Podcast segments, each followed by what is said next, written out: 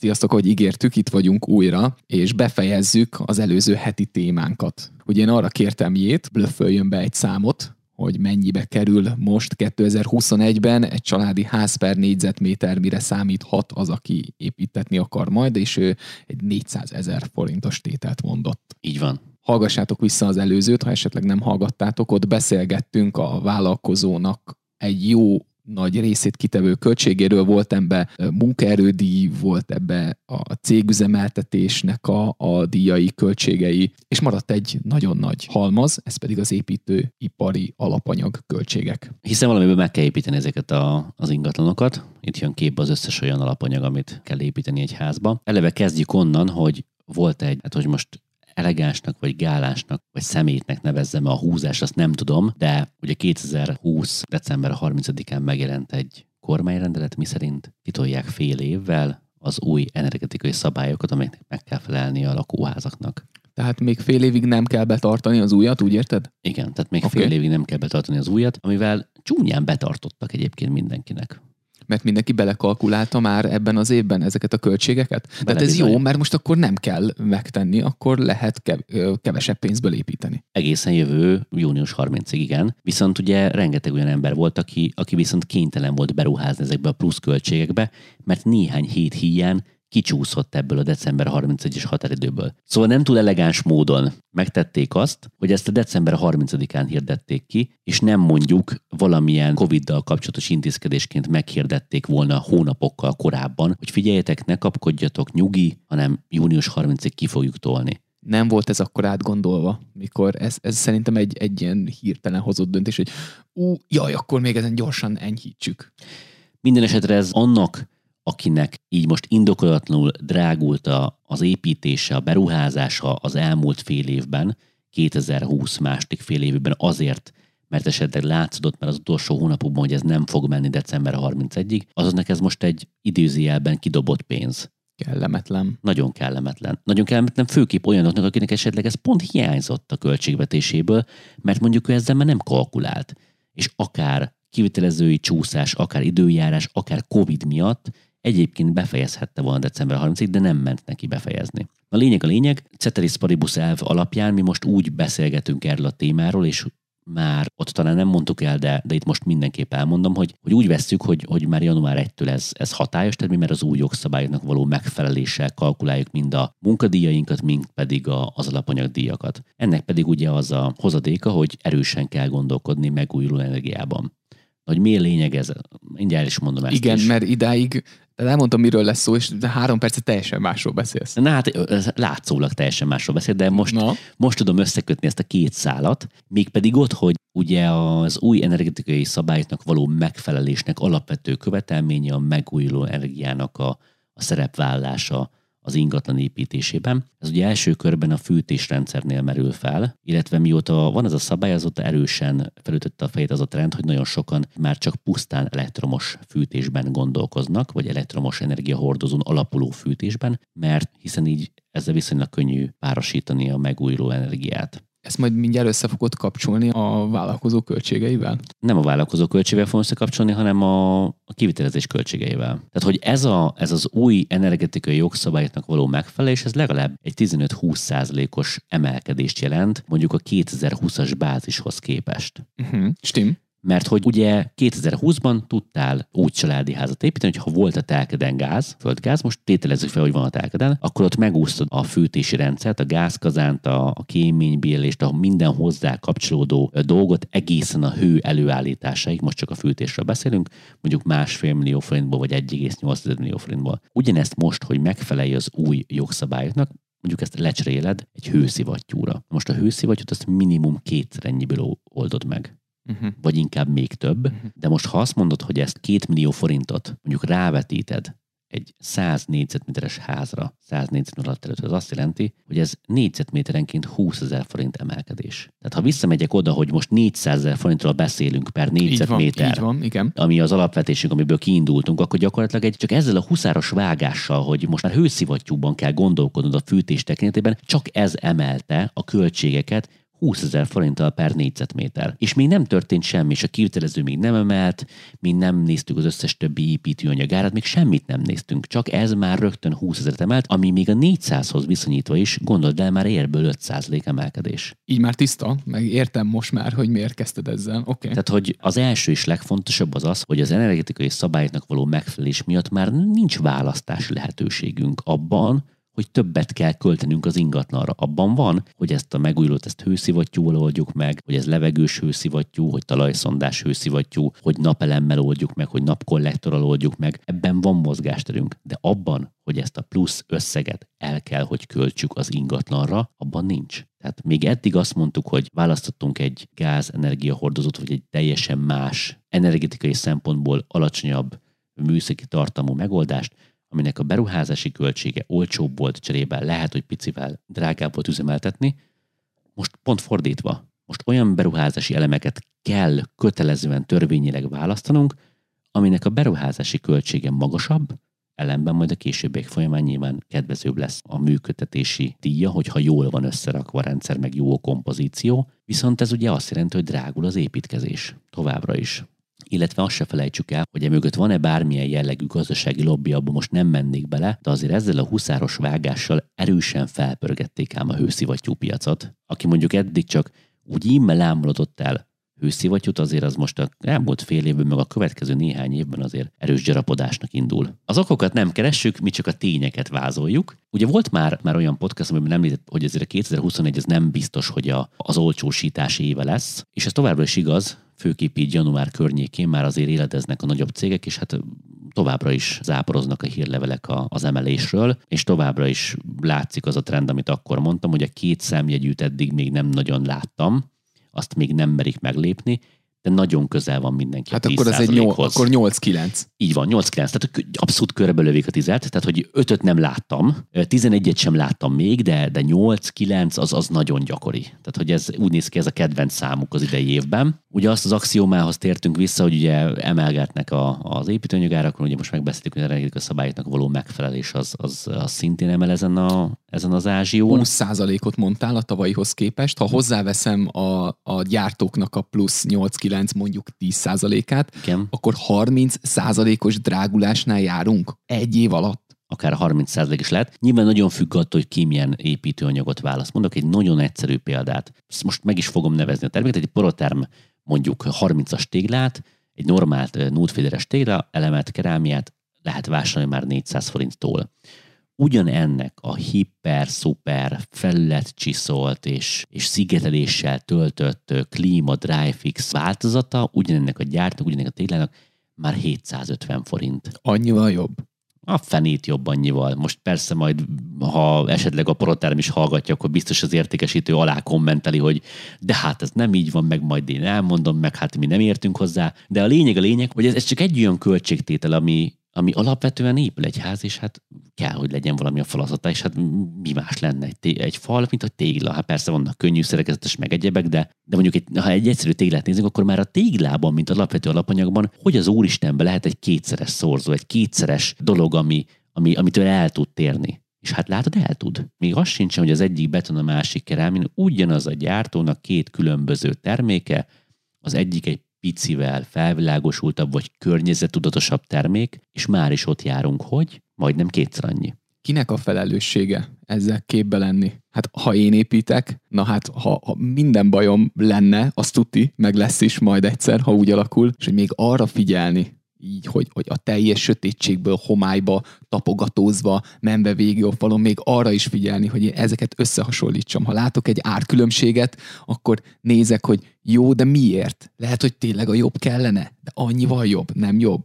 Hát ez teljesen esélytelen. Nagyon jó a kérdés, már csak azért is, mert pont a minap egy telefonbeszélgetés kapcsán egy, egy érdeklődő hívott, és vele beszélgettem valami hasonló témáról, és valamilyen anyaggal kapcsolatban kérdezte a véleményemet, és szigorúan állást foglaltam az én, persze kikötöttem, hogy az én személyes véleményem, mint ahogy ebben a podcastban minden, ami személyes véleményünk, tehát nem tükröz iparági betonbiztos információkat, ezek a mi tapasztalataink. Meg azok, akik fizetnek érte.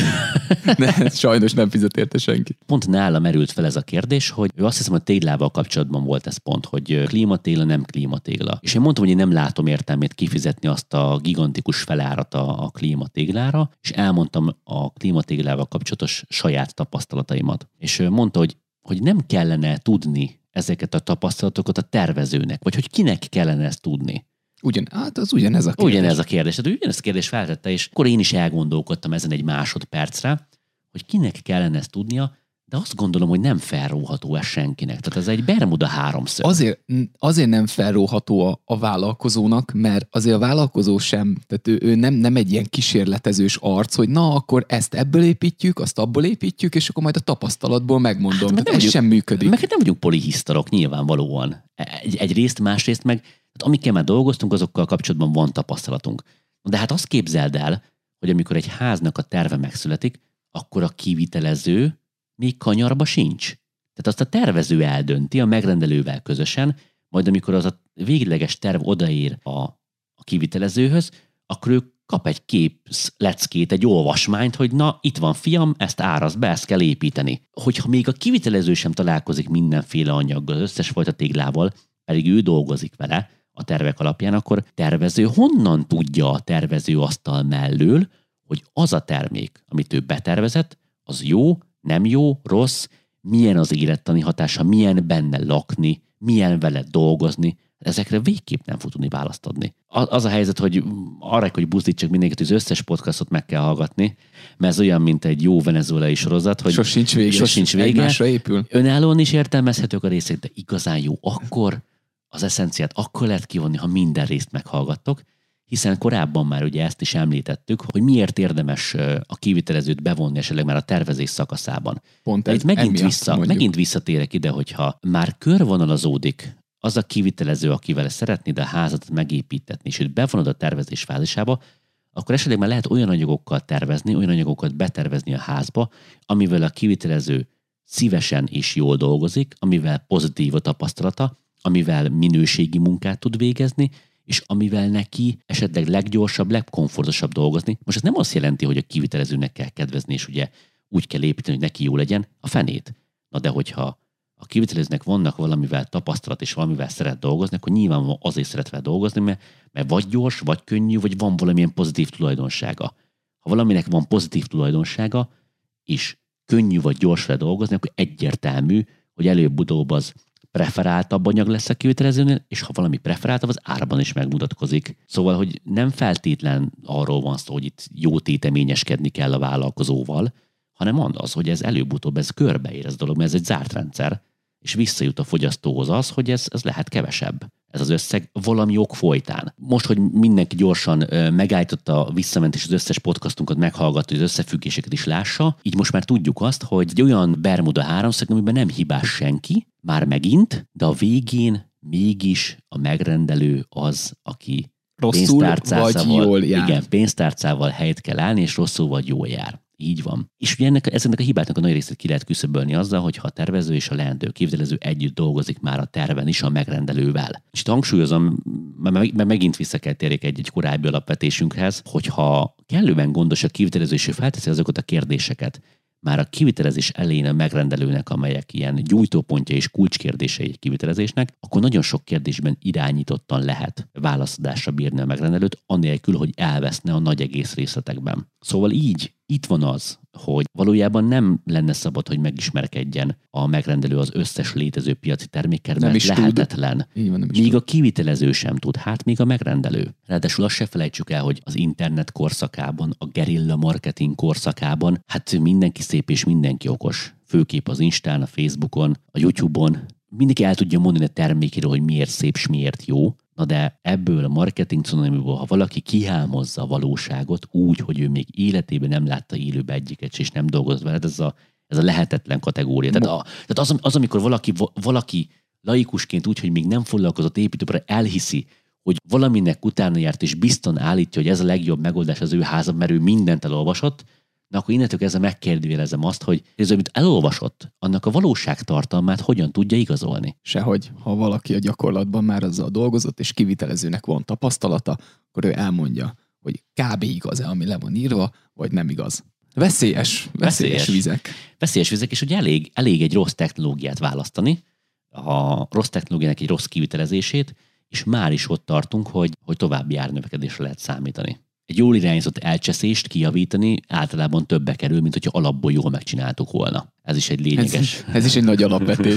igen, De ez az élet minden területére igaz. Igen, igen ez, ez egy nagyon nagy bölcsesség.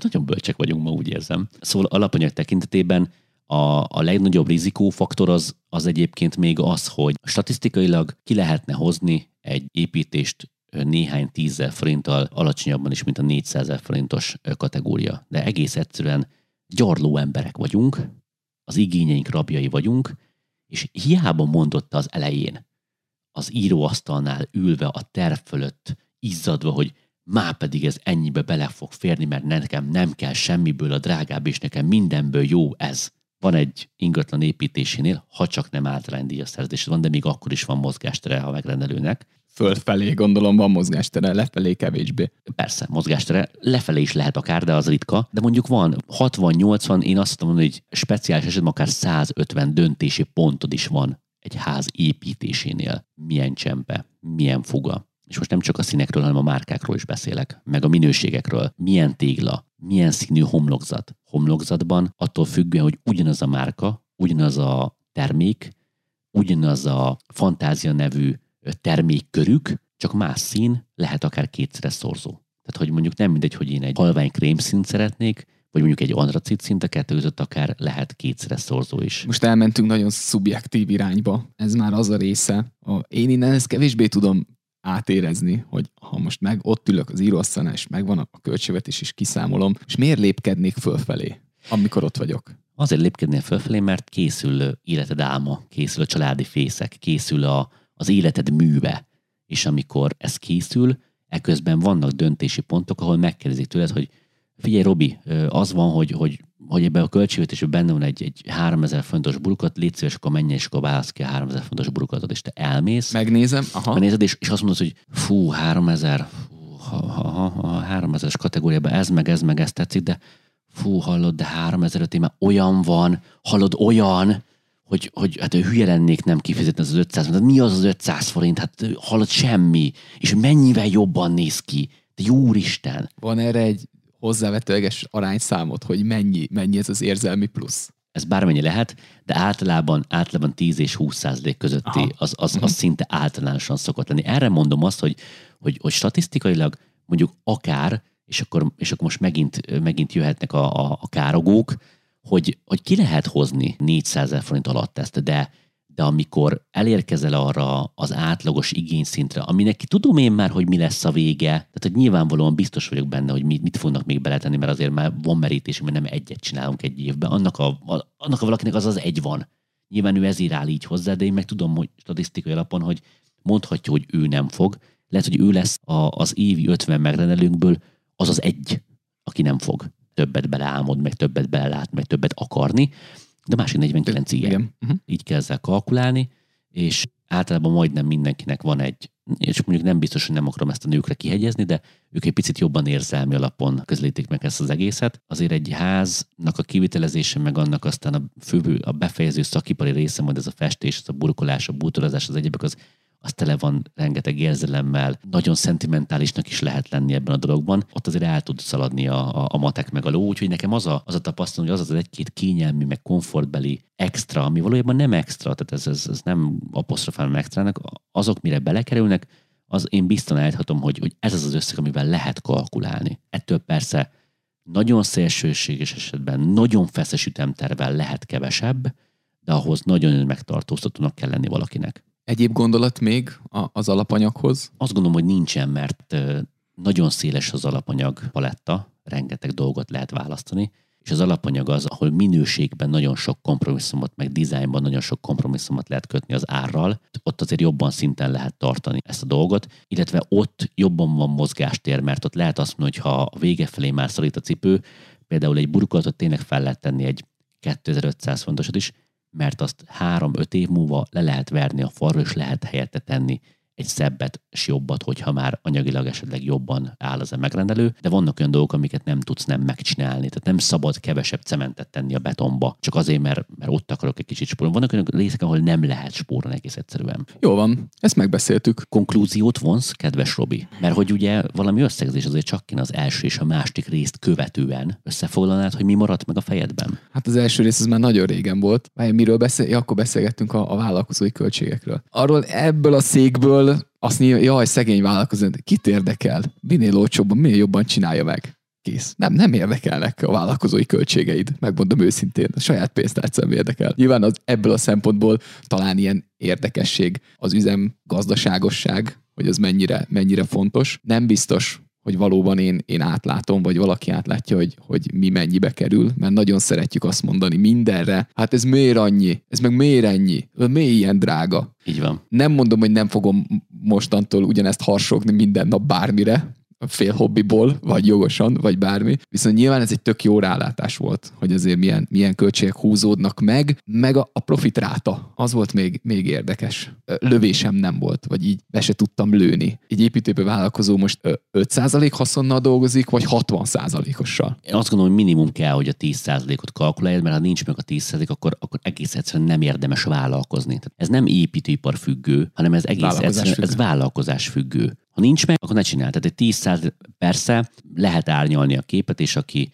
és lehet ez az elején a vállalkozás első néhány évében, ez, ez valószínűleg kevesebb, mint 5 A profit megvan, csak te eldöntheted a vállalkozás tulajdonosaként, hogy ezt mi befekteted. Hogy a célbe vissza igen, görgeted, és akkor egyre jobb lesz, vagy igen, kitalicskázunk. Igen, és itt viszont azért felhívnám a figyelmet arra, hogy ha, ha valaki ezt kitalicskázza minden évben, akkor abból a vállalkozásban nem lesz fejlődés. Ha te minden évben ezzel a 10%-kal kalkulálsz, akkor abban nem lesz fejlődés. Ez valójában úgy néz ki inkább a gyakorlatban, hogy ez egy 10%-tól valamivel kevesebb, van amelyik évben lehet 10%, de van amikor, van, amikor majdnem mind fejlesztésre megy el, de egy része biztosan. Ezek persze nem vesznek el, hanem csak időben, időben kikerülnek a, a, a vállalkozási idő peremére, és majd amikor egyszer befejezted a vállalkozás, akkor ott lesz rengeteg milliónyi a géped, eszközöd, amelyeknek van piaci értéke, azokba te befektettél, ott van is majd, amikor megszabadulsz tőlük, akkor jön annak vissza az elnértéke. Az alapanyagok tekintetében érdekes volt, ahogy kezdted a podcast elején. Nem értettem, hogy most ez majd hogy jön ide, most, most megújuló, meg